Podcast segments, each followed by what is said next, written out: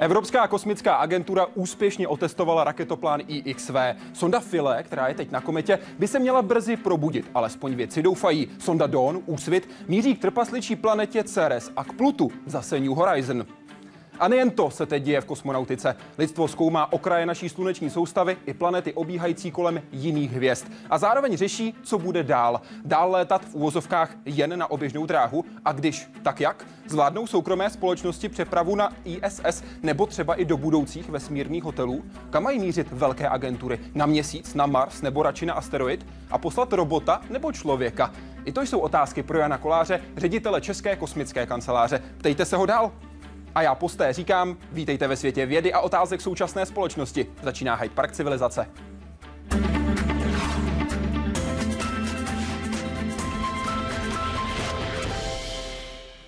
Pane řediteli, vítejte v Hyde Parku civilizace. Děkuji, že jste s tým hostem. No, děkuji za pozvání, je to pro mě velká čest a přeji vám taky dobrý večer. Respektive hostem z tého dílu, protože hostů jsme měli celkem 135. Jsme ale moc rádi, že máme daleko víc diváků. A někteří z nich, kteří jsou s námi třeba od samotného začátku, jsou tady ve studiu a budou se dnes ptát. Vítejte vy, dobrý večer. Dobrý večer. A navíc nejsou jediní, kteří jsou teď v budově zpravodajství České televize, protože na velíně zpravodajství je teď s nimi kolega Filip Horký. I vám přeji hezký večer, vítejte ještě jednou ve zpravodajství ČT. Jsme rádi, že jste tady s námi a doufám, že jste s námi i vy, kteří jste teď třeba u svého facebookového profilu a budete se ptát na Hyde Parku civilizace našeho dnešního hosta, tedy vašeho Jana Koláře. Ptát se můžete na našem webu www.hydeparkcivilizace.cz. Tam jsou všechny cesty pěkně pohromadě. Google+, Twitter, SMS, Facebook nebo web. Cesty, které vedou sem k nám. Začneme tím, co je teď nejaktuálnější. A pokud jde o kosmický výzkum, jsou to hlavně nepilotované lety. Ty jsou totiž bezpečnější a také mnohem levnější. Měsíc, Mars a malá tělesa jako komety nebo planetky, které tvoří prapůvodní hmota sluneční soustavy, hlavní cíle meziplanetárních sond posledního desetiletí. Je několik sond, které letí ke svým cílům. Tou asi nejzajímavější je sonda New Horizon, která letí nebo odletěla k planetě Pluto. Po dobu její cesty se Pluto stalo trpasličí planetou. Letí už devátým rokem a v půlce letošního roku má doletět teda ke svému cíli a je to vlastně sonda, která letěla nejdále, co se týká jejího primárního cíle. Další sonda míří k planetce Ceres, další sonda japonská míří k asteroidu, odkud by měla opět přivést vzorky eh, horniny, pokud se je podaří nabrat. Loni v listopadu přistál modul Philae na kometě 67P, poprvé v historii lidstva. Vybily se mu ale baterie a přešel do stavu hibernace. Vědci doufají, že se sondu podaří probudit. Pokusí se o to už letos v březnu. Základním úkolem toho modulu bylo získat data o složení povrchových vrstev materiálu na jádro komety a pořídit fotografie z okolí. Do rodiny nepilotovaných letů patří i vesmírné observatoře. Třeba dalekohled Kepler, který nedávno objevil osm nových exoplanet v obyvatelné oblasti. Hledání eh, exoplanet, to znamená planet mimo oblast naší sluneční soustavy, je skutečně velkým šlágrem astronomie. Největší objem práce pro astronomii udělal ten známý Hubbleův teleskop. Ten udělal tolik práce e, za tu krátkou dobu svého působení, než se podařilo celé světové astronomii za dobu své existence. Hubbleův teleskop vynesl na oběžnou dráhu raketoplán Discovery a letos v Dubnu oslaví 25. Za tu dobu umožnil vědcům nahlédnout nejdál do historie vesmíru. Přinesl snímky mlhovin, hvězdných erupcí i třeba těchto galaxií, které díky jevu zvanému gravitační čočka neodbitně připomínají usmívající se obličej.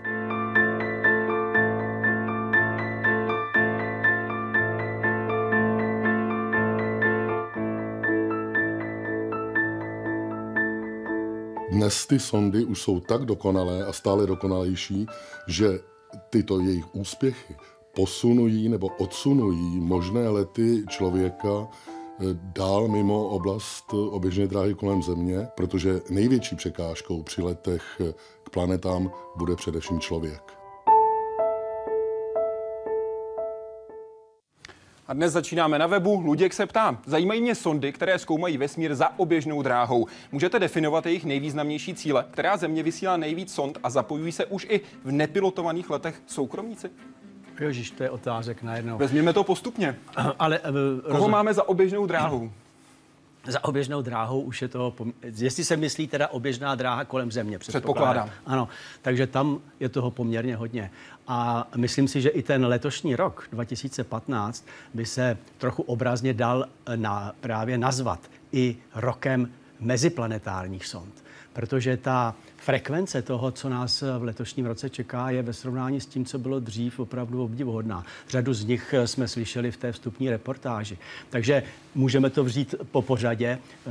Mars je tradičně velice sledovaná planeta a výzkum Marsu už eh, patří pomalu k tradicím v kosmonautice. Takže i tam pokračuje zkoumání Marsu, pokračuje hlavně z eh, oběžné dráhy, kde v tuhle chvíli pracuje celá řada družic Marsu. A když půjdeme dál, tak eh, za Marsem máme pásmo asteroidů. Tam jsou vyhlédnuty dva cíle. Jeden už byl navštíven právě Donem, tou americkou sondou, a Ceres se nyní chystá, k němu se blíží. Návštěvu myslíte planetku Vesta? Myslím planetku Vesta, která byla dřív. Takže to je uh, další velice významná událost za měsíc už v podstatě. No a takovou třešničkou na dortě v letošním roce bude bez, ze sporu 14. červenec, protože to je den, kdy kolem Pluta proletí sonda New Horizons. Tato nenechává v klidu už řadu let prostě astronomy a nejenom astronomy, ale lidi po celém světě, protože to je vlastně první sonda, která by měla přinést informace z míst, kam zatím nikdo vlastně nenahlédl. A proto e, to nadšení a proto i to veliké očekávání. No a když mám ten letošní rok teda jenom uzavřít, tak nesmím ještě zapomenout na listopad, protože tam budeme sledovat s napětím, zda se japonské sondě na podruhé podaří vstoupit na dráhu kolem Venuše. Na poprvé se jí to nepodařilo a nyní má po dvou letech druhý pokus. Budeme to sledovat i kvůli tomu, že Češi by teď s Japonci mohli do budoucna podrobněji spolupracovat? No tak ta spolupráce s konkrétně s Japonskem je tady dlouholetá, zejména astronomové a zejména ve výzkumu slunce. Je celá řada experimentů, které bychom mohli jmenovat, kde se čeští astronomové s úspěchem do tohohle e, spojení zapojili. A do budoucna, ne v letošním roce, ale v příštích letech, je třeba na plánu Evropské kosmické agentury vypustit BEPI Colombo, což je sonda, která bude zkoumat Merkur. A ta je dělaná ve spolupráci Evropy a právě Japonska. Další část té otázky ta směřovala na to, jestli e, také soukromníci se zapojí do nepilotovaných letů. No ne přímo. V tuhle chvíli není žádná sonda, která by byla uh, vypuštěna soukromou agenturou, teda soukromou organizací. Kdo se tedy hlavně angažuje? Které země? No tak vyplynulo už to z toho předchozího seznamu. V podstatě to jsou to všechny státy, které my chápeme a bereme jako kosmické Říká se jim kosmické velmoci, říká se jim kosmické státy, to znamená ty, které, mají vlastní přístup do kosmu. Přístupem e, myslím to, že mají svoje vlastní zdroje, nosné rakety, aby tam mohly doletět. Spojené státy, Rusko, Čína, Japonsko, Indie. A teď web. K trpasličí planetě Ceres dorazí sonda Úsvit Dawn. Co si od ní slibujete? Potvrdí, že je na Ceres voda. Co všechno má zkoumat? Konkrétně by měla dorazit 6. března. Ano, příští měsíc, takže to už není tak, eh, tak dlouho. No už teď eh, se zájmem sledujeme v podstatě každý týden to, jak se eh, od této sondy dostávají na Zem obrázky Ceresu. A to je v podstatě největší objekt, který je v tom pásmu asteroidů.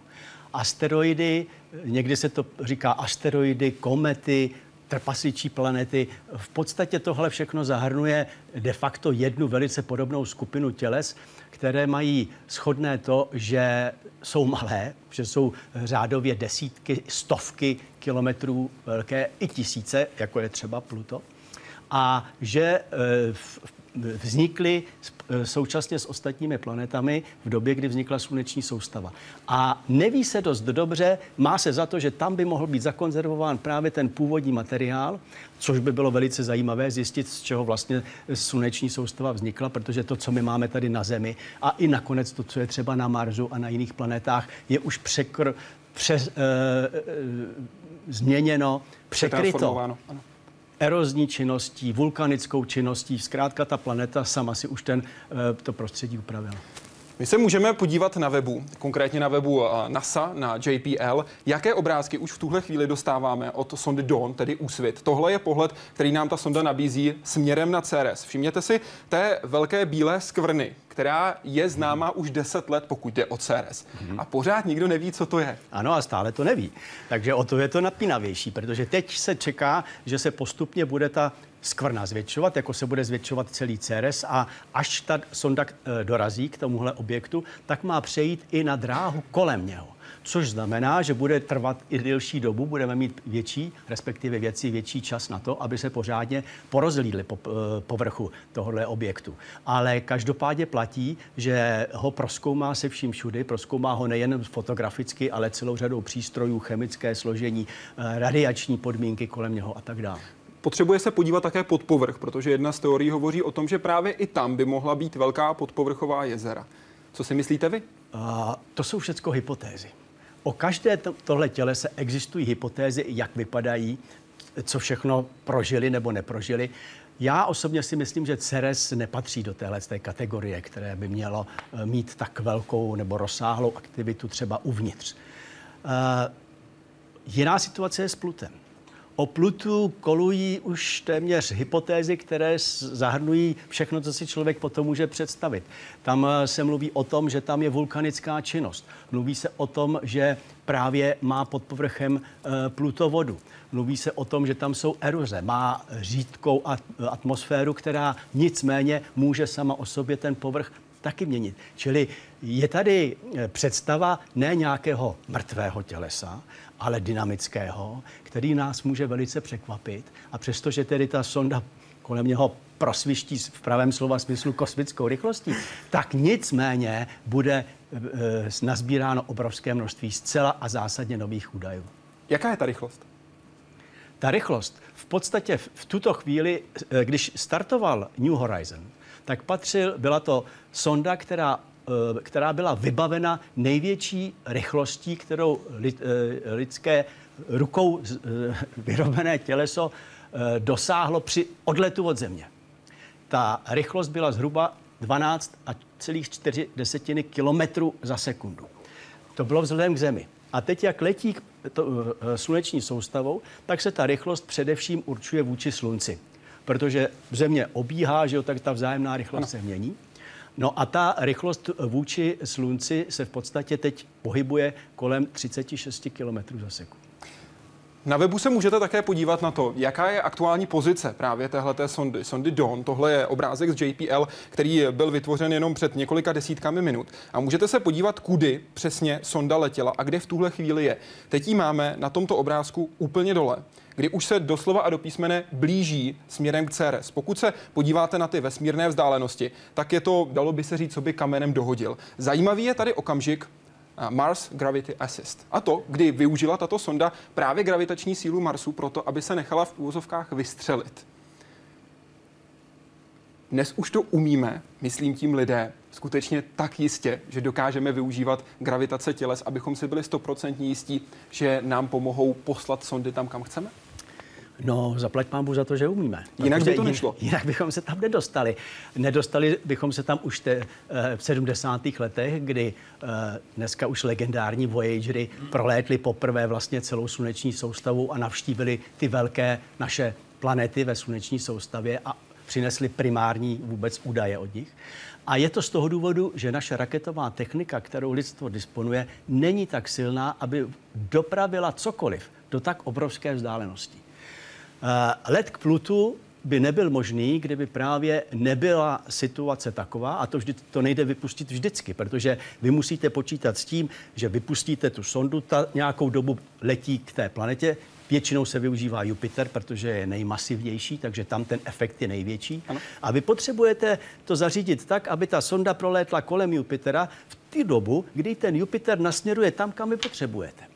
Takže v případě Pluta tohle znamenalo tedy vypočítat s, v podstatě s několika letým předstihem to, jak bude vypadat ta dráha. Pojďme k Plutu, protože tam míří New Horizon a letí tam už přes 9 let. Hmm. Jaký je její cíl? Co už přinesla tato sonda a co ještě přinese? Jak dlouho ještě bude schopná letět? No tak uh, trošku jsem už o tom mluvil, co se od uh, toho očekává. Především se očekává vůbec první informace ne z místa, protože ona proletí ve vzdálenosti v řádově kolem 10 000 kilometrů od povrchu ale nicméně to je naprosto nesrovnatelné s tím, eh, co o té eh, planetě víme. Já říkám planeta, já, já jsem si plně vědom toho, že to není úplně správně terminologicky, ale je to takový víceméně zvyk, ale je pravdou, že patří do té kategorie těch trpasličích planet, dejme to. Když New Horizon odstartoval, vyletěl, tak ještě Pluto bylo planetou, než v Praze o několik měsíců ano. později se stal trpasličí planetou. Ano, ano, ano. Ale myslím si, že to vůbec nic nemění na tom, že je to neobyčejně zajímavé těleso a že ta mise bude teď e, velice ostře sledovaná. Ale e, chtěl jsem říct, že ten že Pluto právě představuje velikou neznámou. On byl objeven jako poslední vlastně v té řadě tehdejších planet, eh, podobně jako jeho největší měsíc Charon.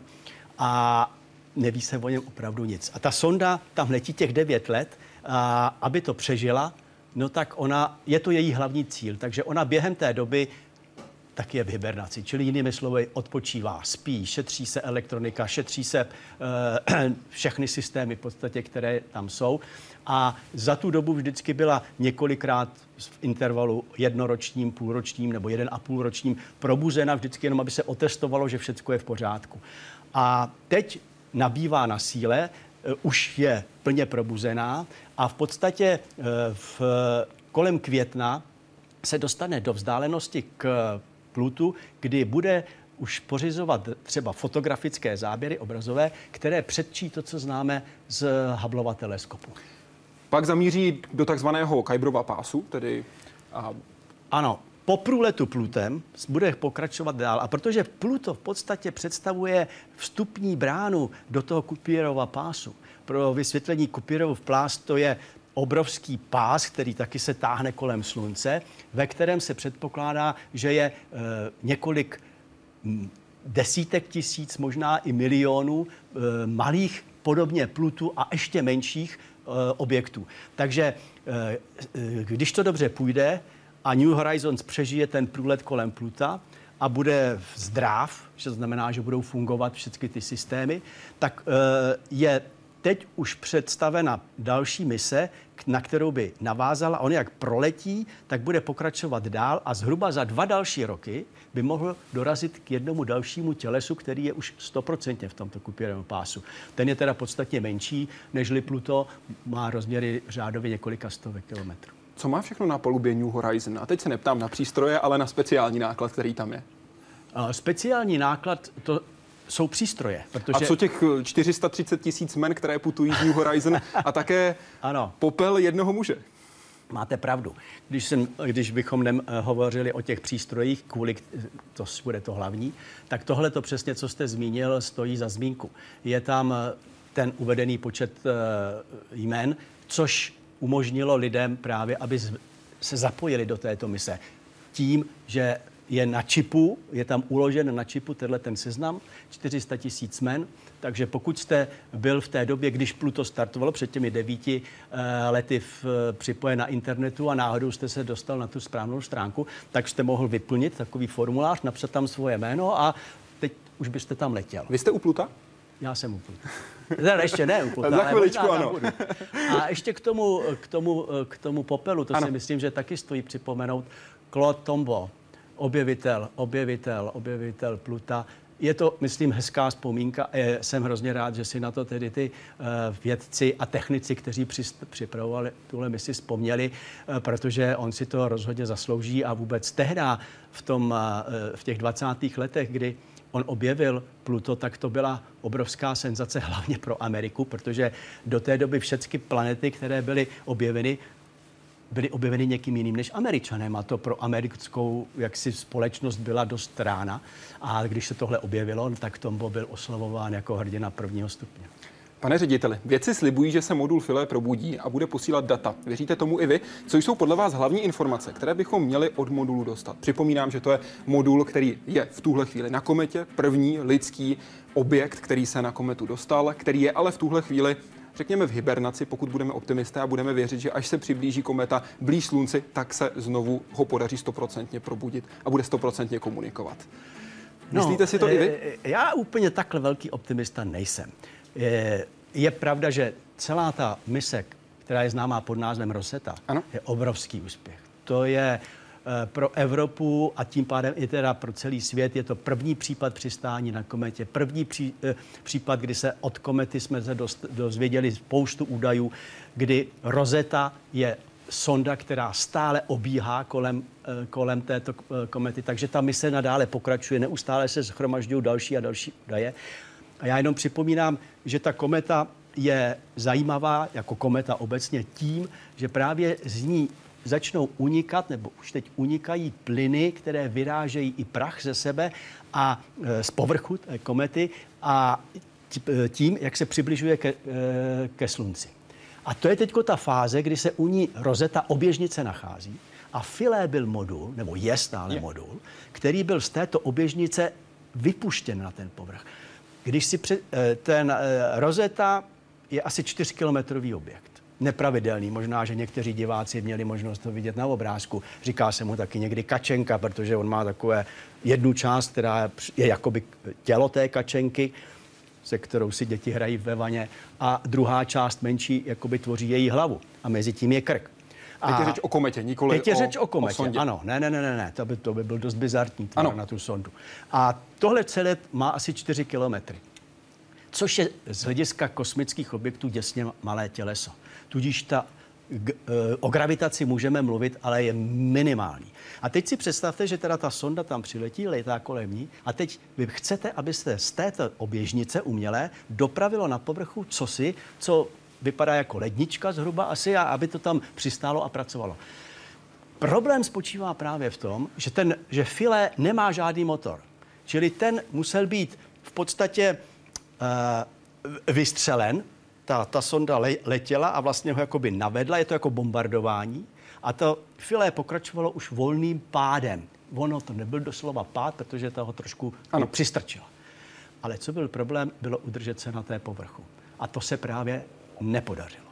Nepodařilo se to a ta sonda, když dopadla na ten povrch, tak se ukázalo, že jednak ten povrch před, eh, překvapil eh, tvrdostí a jednak nezafungovaly mechanismy, které technici předvídali. Ty předvídali, že musí něco udělat, aby ta malá gravitace e, nezabránila tomu, že se ten, to file, e, nebo ten, to sonda odrazí zase zpátky do vesmíru. A tak měli v plánu tři v podstatě zařízení, které by to měly uh, zachránit. První bylo uh, motorky na plyn, chladný plyn, které by v okamžiku toho dopadu přitlačili, oni by měli opačný. Oni měli zapůsobit nahoru a přitlačit k, eh, k metě. Potom měli vystřelit harpuny dovnitř, do, pod povrch, opravdu harpuny, čili jako by se zachytit jako kotva. Kotvit? A když tohle by provedlo, tak ještě pro jistotu byly v každé trojnožce, to by má, má tři nohy, ještě vrtáky, které by se zavrtaly. A nic z toho se nestalo. A k té otázce, kdy byla ta druhá část, jaké informace se chcete dozvědět vy od File? Od File jsme se dozvěděli už teď hodně. Čili v podstatě ta mise, pro kterou tam letěl, si myslím, že byla splněna. Protože všechny přístroje fungovaly v pořádku. E, přístroje, které měly za cíl zkoumat chemický e, rozbor té půdy, přístroje, které měly zkoumat e, vlastnosti mechanické toho povrchu. Co se trošku, ne, co se zatím teda nepovedlo, je odběr vzorku, který měl probíhat, měl tam, je tam vrták na to, měl odebrat vzor. Čili tady není jasné, jestli se to povedlo nebo ne. Ale já jenom chci upozornit na to, že tenhle ten důvod, proč tedy ta sonda, ona začala jakoby poskakovat, ale ten jeden skok, ten byl dlouhý několik set metrů. A třikrát se takhle do, dotkla a nakonec skončila vlastně v proláklině. Skalní proláklině. A dokonce se teď uh, mluví o tom, že zaplať pámbu za to, protože ta sonda, jak stále odlítala, tak se dostala na kraj té hlavy, té menší části. A kdyby měla pokračovat po tom povrchu, tak se mohlo stát, že nenávratně zmizí potom v kosmu. Jdeme na web. Ptá se Jan, tenhle týden letěla raketa Vega. Co tento test přinesl nového? K čemu byl dobrý a jaký bude další krok? Ano, ESA je, a test raketoplánu to je, ano, IXV. Ano, myslím si, že to je taky velice významný úspěch e, Evropy, protože Evropa doposavade nemá žádný program a žádný z jejich experimentů, kosmických výprav, nemá v sobě prvek návratu, návratu na Zem. Teď jsem mluvil o kometě. Umí létat k Marsu. Umí létat, eh, dopravovat náklady na ISS. Vypouští celou řadu družic vědeckých, družic k, ke slunci. Ale žádná z těchto mis, misí neobsahovala návrat na povrch země. Čili Evropa nemá zvládnutou technologii návratu zpátky na zemský povrch. Ta, ten zmíněný start byl teprve druhým pokusem v historii Evropy, kdy se o něco takového pokusila. První byl v roce 98, kdy se v podstatě balistickou, eh, po balistické trajektorii poprvé ověřovala vůbec základní technologie a sbírali zkušenosti. A nyní o něco podobného se pokusil stroj, který e, správně technicky se nazývá vztlakové těleso, a který v podstatě byl raketou Vega vynesen taky na balistickou dráhu, i když velice dlouhou. Z evropského kosmodromu v Kuru směrem na východ, přes Afriku, tam ho raketa vypustila, on ještě vystoupal se trvačností asi do 400 kilometrů a pak následoval ten sestup. A kvůli tomu sestupu se celá tenhle ten experiment dělal, protože ten, eh, říkám, kluzák zjednodušeně, ten stroj byl technologickou demonstrací toho, co všecko znamená zachytit a zvládnout tenhle ten sestup a aby Evropa získala první zkušenosti. A to se skutečně povedlo. Povedlo se, že tenhle ten kluzák se stoupil atmosférou, byl zbržděn atmosférou, teplota dosáhla 16 stupňů na povrchu, vyzkoušely se materiály, vyzkoušely se všechny možné technické parametry tohoto stroje a ten stroj, ne velký, asi jako osobní auto, pak přistál na padáku v eh, Tichém oceánu. To je projekt Evropské kosmické agentury ESA, na kterou se chce ptát i Jaroslav Plesko, jeden z nejvěrnějších diváků Hyde Parku civilizace. Pane Pleskote, prosím, ptejte se. Já bych se, pane řediteli, rád zeptal na to, eh, jaký jste dosáhli na tím největší úspěch v rámci spolupráce s eh, Evropskou kosmickou agenturou. Mm-hmm. To by mě moc zajímalo. Děkuji. Česká republika a ESA. Česká republika se stala uh, členem ESA v roce 2008 takže má za sebou už eh, poměrně slušných několik let. A my, musím říct, že Česká republika se od samého začátku velice významně zapsala do, do této spolupráce. Je pravdou, že Česká republika je jedním z nejmenších členů, myslím tím nejmenším jak geograficky, tak i finančně. A ESA pracuje tak, že společně dělají všechny členské státy svoje experimenty na základě dohody a podle toho, jak tam jednotlivý stát přispívá.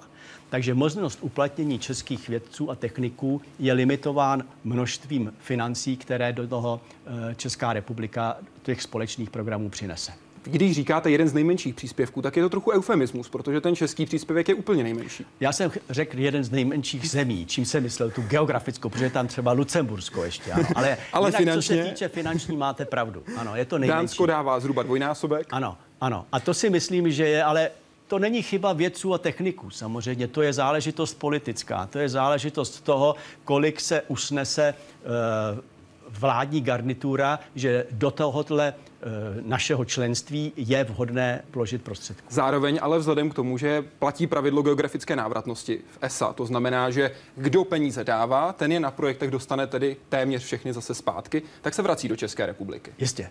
Přesně tak. Čili de facto, když to zjednoduším, tak uh, příspěvky do Evropské kosmické agentury představují formou investice do naší vědy a techniky, do průmyslu, do, eh, do soukromých firm, do akademických ústavů, do univerzit. To jsou všechno pracoviště, které se mohou a také zapojují do programu ESA.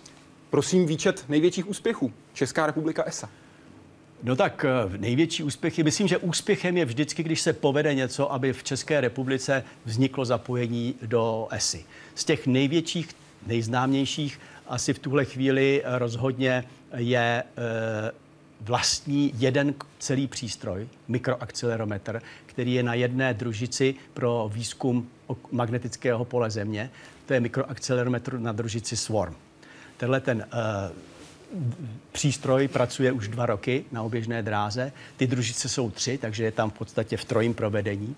A je to demonstrace toho, co se v České republice v rámci té uh, spolupráce v ESA zatím asi je největší i objemem finanční. Co Solar Ale Orbiter například? Solar Orbiter bude. Bude, ano. Budoucí Solar vývoj. Orbiter bude, ten by měl startovat v roce 2017 a tam jsou minimálně čtyři přístroje nebo čtyři experimenty, na kterých se Česká republika podílí. To znamená, ne, že by postavila celý ten experiment, ale vyrábí se tam díly, jako třeba uh, zdroje pro napětí, vyrá, dodávají se tam softwary pro některé té části a tak dále. Eh, zrovna tak v minulosti eh, jsou zajímavé experimenty, které se uskutečnily na družici Proba, to je evropská družice, kde zase čeští eh, věci ve spolupráci s firmami připravili konkrétní sondy pro to, aby měřili magnetické pole, ionosférické podmínky, plazma a tak dále. Co se týče budoucnosti, vy jste vzpomněl Solar Orbiter, to je určitě velice eh, perspektivní a zajímavý přístroj, eh, eh, experiment. Zrovna tak bude další proba taky pro výzkum slunce, kde v České republice se připravuje součást pro koronograf což je zařízení. Ta speciálně ta, ta, ten experiment bude mít za cíl ještě něco, i technologický aspekt. Bude se tam zkoumat, jak budou dvě družice fungovat v jakémsi spojení. A ve spojení tom, že bude záviset na jejich vzdálenosti a jedna ta družice bude vytvářet jakoby umělé zatmění slunce. A další experiment, nebo i technické znalosti a dovednosti jsou v naší republice určitě nemalé. E, povedly se i uzavření prvních eh, kontraktů, které umožní nebo budou využity na komerčních družicích telekomunikačních. Vítězslav Škorpík?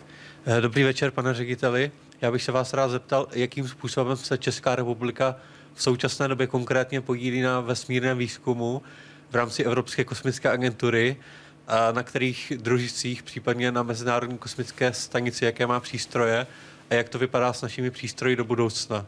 Mm. Pojďme do rozšíření. ISS? Ano, mě, o těch některých jsem už hovořil, ale nehovořil jsem o ISS. ISS je obrovská příležitost pro nás. Je to obrovská příležitost, protože je to de facto laboratoř, která umožňuje provádět experimenty ze všech oborů uh, lidské činnosti ve stavu bez tíže. Česká republika na stanici ISS už má také svoje, svůj zářez, abych tak řekl, podstatě v několika experimentech, když bych to vzal historicky, tak na stanici ISS byly první uh, uh, antény pro uh, akademický, studentský i výzkum telekomunikační v Brně, Vysoké učení technické v Brně. V, v nedávné minulosti a dlouho předtím se čeští věci podíleli na zpracování dat, které zjišťovaly, jak vypadá situace s radiací na palubě ISS a v dnešní době se připravují eh, a pracují na palubě ISS detektory, které zkoumají kosmické záření což je velice důležité z hlediska z té zdravotní situace. A do budoucna, což bude taky velice důležitý experiment, se připravuje, ale už je ve své eh, finální fázi, zařízení, které bude tvořit součást experimentu budoucí generace atomových hodin pro navigační družice, kde hrajou zásadní roli. A Česká republika eh, tam chce platnit, nebo chce uplatní svůj, eh, eh, svoji dovednost, kterou vyvinuli v, na fakultě jaderné v ČVUT. Je to zařízení, které umožňuje harmonizovat čas na základě toho, že detekuje jenom jeden jediný foton. Je to detektor, který je tak citlivý, že světelný signál dokáže rozlišit s přesností na jeden foton. To je tým Ivana Procházky? Ano. Je to jedna z možností, jak zkoumat vesmír, jak zkoumat to, co se děje kolem nás. Nicméně, pokud je člověk ve vesmíru, a to na ISS samozřejmě stále kosmonauti a astronauti, chcete-li, jsou, je to něco jiného. Stejně tak, jako když se před 44 lety dostal člověk na měsíc, ale to bylo tehdy naposledy. Teď chtějí lidé dál za oběžnou dráhu, jenomže ptají se sami sebe, jak a kam. Poslední raketoplán odstartoval v červenci 2011 a tím podle některých éra raketoplánů skončila. Budoucnost pilotovaných letů tak zatím nejspíš ponesou paluby kosmických lodí.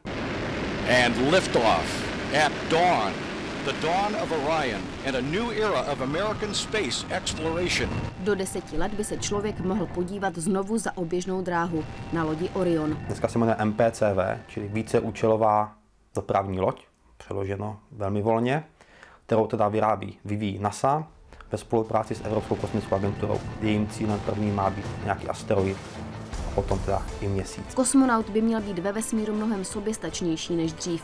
Vědci zkoumají, jak získat vodu z ledu nebo prachových částeček. Testuje se 3D tisk měsíční horniny pro výrobu stínících štítů. Nemají to být u měsíce krátké návštěvy, jako byly u misí Apollo, čili na několik dní na povrchu, ale plánují se mise dlouhodobé. Ze začátku třeba týdny, měsíce, později roky a samozřejmě cíle potom stála základna trvale osídlená kosmonauty. Jestliže vyslání sondy k průzkumu měsíce by vyšlo na 5 miliard euro, tak vyslání člověka na měsíc, aby se s těmi vzorky vrátil, by nás dnes přišlo na více než 50 miliard euro. Ale takový let k Marsu by stál už 600 miliard euro. Pokud by k němu došlo řádově třeba během 20 let, tak půjde především o politické rozhodnutí. Prodloužený pobyt ve vesmíru už nicméně začínají kosmonauti zkoušet. Na Mezinárodní vesmírnou stanici odstartuje letos na jaře dvoučlená americko-ruská posádka. Na oběžné dráze zůstane místo obvyklého půl roku rovnou celý rok.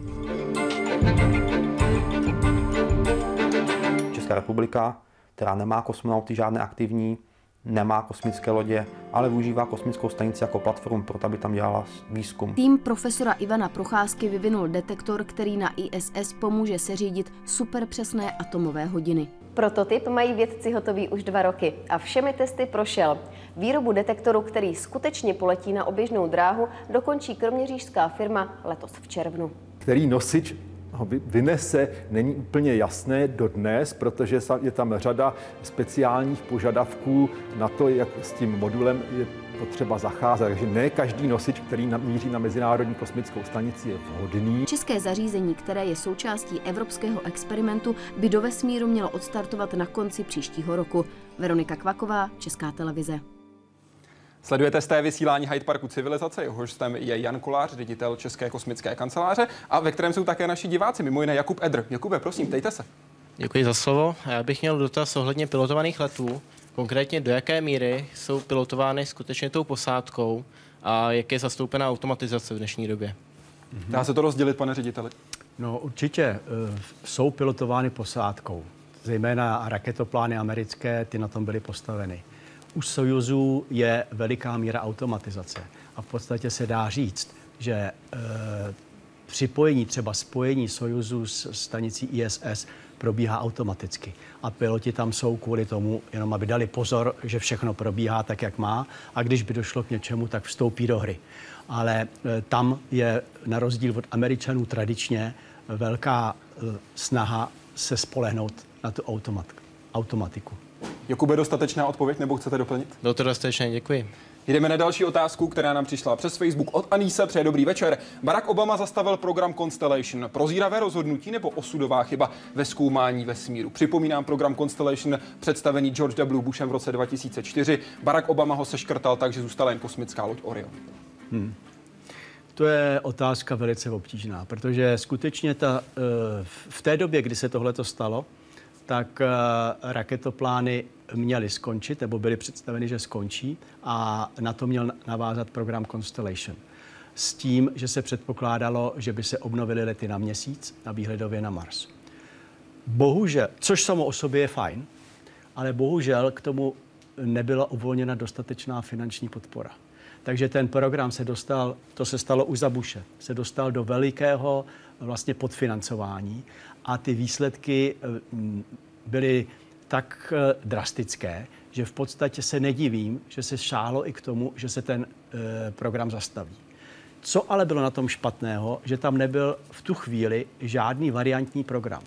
A trvalo dalších několik let, nežli se v kongresu a v NASE vybojovalo to, že se de facto Constellation v okleštěné podobě dostal do hry nyní. To znamená postavení nové obří rakety, která by měla STS vynášet dopravní lodi Orion. A, ale i tak v tuhle chvíli tenhle ten celý program nemá dost jasně definovaný cíl. Ví se, a když by budou jenom tyhle ty dvě, tyto dva objekty, obří dopravní rak, nosná raketa a dopravní Orion, tak eh, v této konstelaci bude možné třeba obletět měsíc. Bude možné eventuálně u měsíce navštívit asteroid, což je jeden z zatím nepotvrzených plánů. Ale nic víc. A co dál udělat? To v tuhle chvíli americká kosmonautika neví. A to je ten problém v současnosti, že v tuhle chvíli má řadu kritiků ten program, kde říká, že jeden, ex, jeden start třeba STS s Orionem bude stát několik miliard, že bude možné tenhle ten start opakovat tak s frekvencí jednou za dva roky a že tedy se lidi ptají, veřejnost se ptá, odborníci se ptají, k čemu bude tenhle ten, tenhle ten program sloužit. A jaká je vaše odpověď na tuhle otázku? No, moje odpověď je, že zapotřebí k tomu dát to B. To znamená, ano, postavení velké nosné rakety, která umožní let i dále je možné, ale je zapotřebí teď zafinancovat třeba přistávací modul na měsíci. Pokud je tedy třeba jasně měsíci. říct, kam letět. Ano. Měsíc, Mars, asteroid. Ano, ano. ano. A Proč to, se... američané neudělali? No, protože proto nemají finanční prostředky. Tedy nechtějí udělat rozhodnutí. Přesně tak. Je to v podstatě o politickém rozhodnutí. Rozhodují se ale soukromníci. Rebeku se ptá, jakou hrají při poznávání vesmíru soukromé společnosti roli, které jsou v tuhle chvíli ty na trhu nejsilnější. Hmm. Eh, když začneme mluvit o soukromých společnostech, tak chci tím říct, že soukromé společnosti vstupují nyní nejsilněji do hry, eh, co se týče dopravy na nízkou oběžnou dráhu kolem země. Nízkou oběžnou dráhou si můžeme představit výšky řádově stovky, možná jednoho tisíce kilometrů. Tam, kde lítá třeba stanice ISS. A to je eh, prostor, který by NASA ráda opustila tom smyslu, že by právě měl být obsluhován soukromníky. A NASA by se tedy mohla plně soustředit na to, co dál a kam dál. A tenhle ten program byl nastartován před několika lety. V, dneš, v tuhle chvíli pod dohledem NASA jsou uh, ve hře dvě firmy, Boeing a SpaceX. Každá z nich vyvíjí na základě kontraktu od NASA svůj, svůj vlastní dopravní prostředek pro lidskou posádku a měli by být hotovi, když to dobře půjde, v roce 2017. Pokud jde o SpaceX, velmi důležitý Falcon 9 a to, že se snaží, aby dokázali raketu prvního stupně využít opakovaně. Protože to by velmi výrazně ušetřilo náklady. Pokud se opřu o text z Mladé fronty Karla Pacnera, českého publicistu, který se kosmonautice dlouhodobě věnuje, až na desetinu, pokud jde o cenu toho jednoho startu. Jak se jim to zatím daří? Zatím jsou na začátku. V podstatě Eh, raketa Falcon 9 měla do dnešního dne 15 startů a jenom v těch, eh, ve dvou v těch případech eh, třech posledních startů se pokusili o to, aby se první stupeň měkce dopravil zpátky, aby přistál. Ani jeden z nich se nepodařil. První z toho z technické zřejmě závady, že došel, došel hydraulický, hydraulická tekutina k ovládání stabilizačních eh, mříží, takových na tom prvním stupni. A ten eh, nedávno, ten druhý pokus proto, že ten, to přistání se totiž děje na zvláštní platformě lodi, ne letadlové, ale víceméně lodi, která má 80, 50 x 80 metrů plochu, na kterou má ten, ten doutník toho prvního stupně přistát. A když se to o to pokoušeli minulý týden, tak zrovna bylo velice mizerné počasí, desetimetrové vlny, takže se to nepodařilo. Samotný zakladatel SpaceX, Elon Musk, který vydělal na společnosti PayPal, plánuje ale dál. On chce vytvořit kolonii na Marsu. Říká, že by tam rád měl až 80 tisíc lidí, kteří by žili v krytech pod zemí. On má velmi zajímavý plán na to, jak to financovat, tuhle hmm. cestu. Co hmm. chystá? Hmm. On, má, on je vůbec velice eh, dobrým vizionářem, kdy se snaží a kdy má řadu plánů do budoucna. A tohleto konkrétně s tím Marzem eh, je ve spojení jeho myšlenka, že si proto musí vybudovat prostor, čímž má na mysli nejenom získat technické nástroje, ale i finanční. Takže on se zabývá tím, kde sehnat ty potřebné miliardy pro lety na Mars. Samozřejmě jedna věc je v úsporách toho, že ta technika bude levnější, a druhá věc je i někde, že si ty peníze musí vydělat. A jeden jeho, ten poslední nápad, kterým trošku překvapil eh, veřejnost, je to, že začne provozovat celosvětovou inter, eh, síť družic, který vytvoří celosvětovou internetovou síť. Takže bude dostupný internet, vysokorychlostní internet po celém světě. V oblastech, kde dneska vůbec třeba není, kde bude zapotřebí na dlouhou vzdálenost přenášet velké objemy dat. A pro tohle má v plánu vypustit na, eh, do výše kolem 1000-1100 kilometrů přes 4000 družic. On říká malých, ale jsou to družice řádově 100 kilo. A tyhle by měly tuhle tu službu poskytovat. A on říká ano a princip, a teď vstupuje do hry ten biznis, ta, eh, ta obchodní stránka, Tohle budou všichni potřebovat. Internet poskytne obrovské množství, eh, bude mít o to zájem velké množství lidí po celém světě. A já budu dodávat těm, potřeb, těm zájemcům pozemní stanice za 100-300 dolarů. A protože to by měly být miliardy těchto těch lidí, kteří by si to pořizovali, tak to e, má výhled, že by e, byla jedna z cest, jak si vydělat na cesty nebo na techniku a pokr- lety na Mars. Jak zatím soukromí přepravci zvládají přepravu ne nákladu, ale lidí? No, soukromí přepravci zatím nezvládají, protože to jsou ty dva, dvě e, společnosti Boeing a SpaceX, které to mají za úkol do roku 2017 podle kontraktu a ti na tom velice intenzivně pracují, ale ty, když jsem se díval na ty jejich časové plány, tak si myslím, že první vlaštovky u SpaceXu můžeme očekávat eh, v, le, eh, v roce 2016, první zkoušky možná už letos, ale bezpilotní let v roce 2016 a pilotovanou, uh, pilotovanou misi v roce 2017. A bylo by to tedy Dragon V2? Byl by to, ano, byla by to Dragon, což je nákladní loď, která dneska dopravuje a vlastně je jediná, nákladní americká dopravní loď, která to umí i vrátit zpátky, protože e, jinak se musí dopravovat zpátky všechno sajuzema. Ostatní dopravní lodě tuhle tu vlastnost nemají. Podle těch dosavadních informací by jedno sedadlo, počítá se se sedmi místnou posádkou, vyšlo na 23 milionů dolarů. V tuhle chvíli, pokud se podíváme, kolik platí američané Rusům, je to zhruba třikrát tolik. Hmm. Je to reálný odhad 23 uh, milionů? Já si myslím, že ze začátku to bude víc. Já si myslím, že ze začátku to bude tak něco k těm 60 milionům za, tu, za to jedno sedadlo, ale i tak eh, to bude do budoucna hlavně obrovská úleva pro americkou kosmonautiku. A taky eh, takhle chtěl bych říct, že to neznamená, že by američani na stanici nelítali v Sojuzech. To má zase jiný aspekt. Ono je zapotřebí z hlediska bezpečnosti pobytu na té stanici. Je to, aby ta posádka měla možnost návratu v, eh, v obou těch dopravních prostředcích. Takže to neznamená, že by tím skončili a američani si lítali ve svých eh, dopravních eh, lodích a rusové zase jenom v Sojuze. Jaká je budoucnost Mezinárodní kosmické stanice? Jakou má ještě životnost, než se začne rozpadat, než mikroorganismy začnou ohrožovat konstrukci, rozvody, elektřiny a datové obvody? A co potom? Může být bez stanice? Můžeme my být bez stanice? My bez stanice být můžeme, protože nám stačí, abychom měli vodu a kyslík a, a tím přežijeme, ale pro další vývoj kosmonautiky to jistě eh, by byla ztráta. Takže pokud ISS zanikne, tak jsem přesvědčen, že dostane náhradu. Dostane náhradu od ESA, NASA, případně od Rusů, nebo od Číňanů, kteří slibují, že udělají novou stanici kolem roku 2020? Eh, já si myslím, že Číňané stoprocentně udělají svoji stanici. Eh, Rusové o tom mluví, ale myslím si, že tam s tím budou mít veliké, veliké problémy, takže ti nebudou zatím se snažit utíkat od ISS. A u Američanů tam bych eh, čekal, že bude pokračovat ten trend toho eh, náporu a pronikání soukromých objektů a soukromých společností, že třeba společnost Bigelow, která už dříve mluvila o tom, že chce připravit hotely a moduly, do kterých by dopravovala turisty na výpravu na oběžnou dráhu kolem země. Takže tento prostor právě oni, oni zaplní.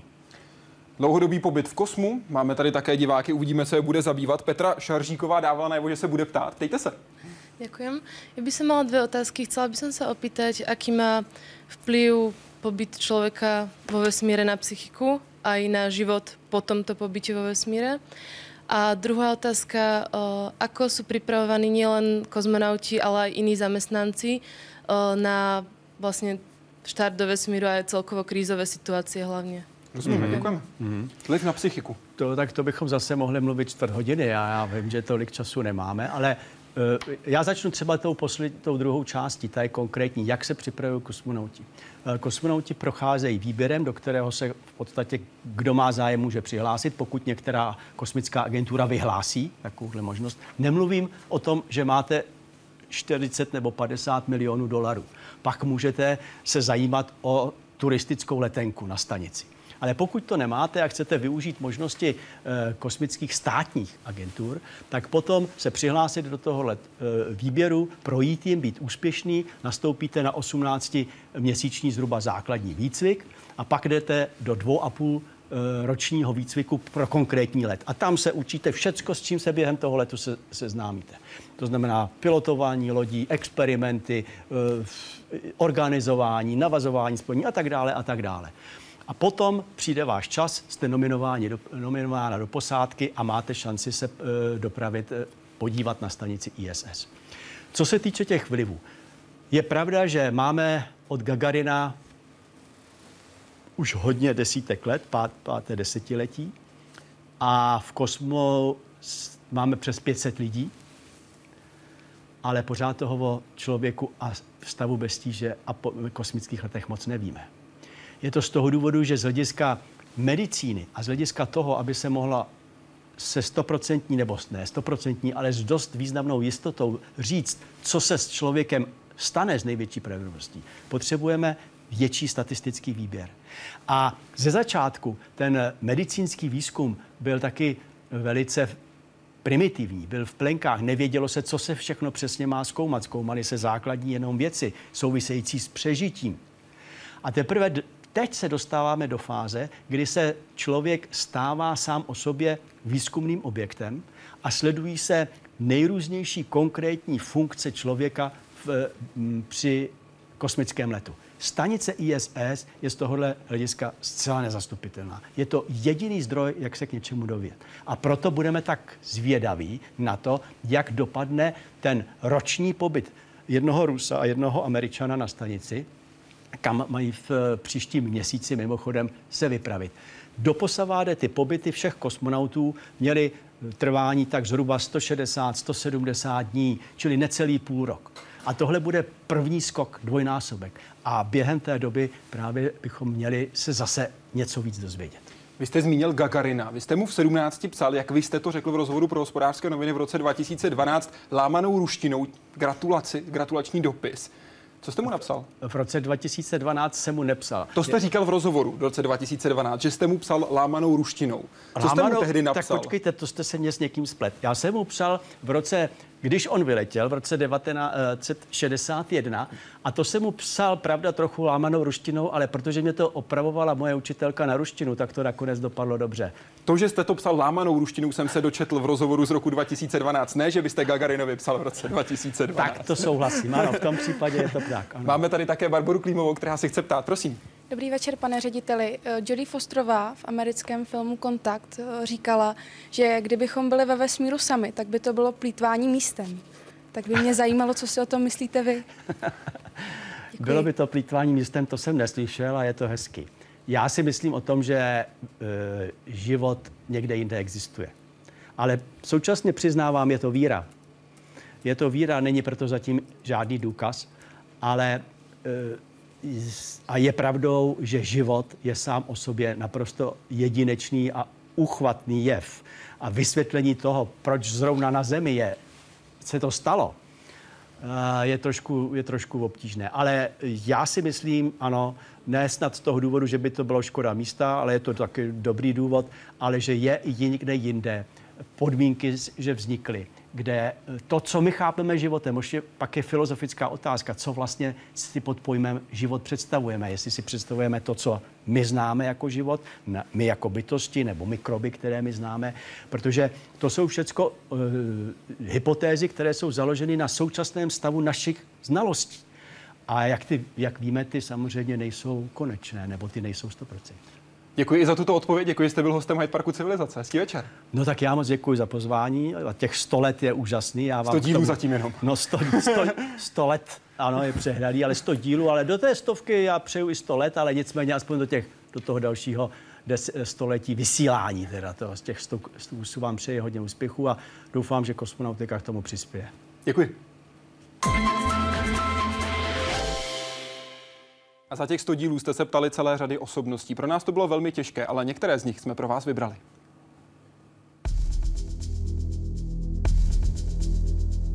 Vítejte v Hyde Parku civilizace ve světě vědy a otázek současné společnosti. Od atomu ke hvězdám, od buňky k mozku, od myšlenky ke splněným snům.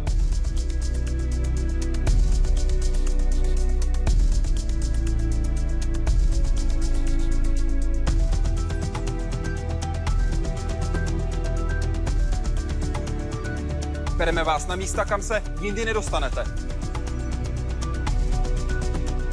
Vysíláme také z exotických míst, třeba z deštného pralesa. Propojený svět, svět přírody, svět lidí a v něm spousta otázek. Ptejte se významných vědců a osobností naší civilizace, protože stejně jako oni, i my hledáme odpovědi. Každou sobotu ve 20.05 na ČT24.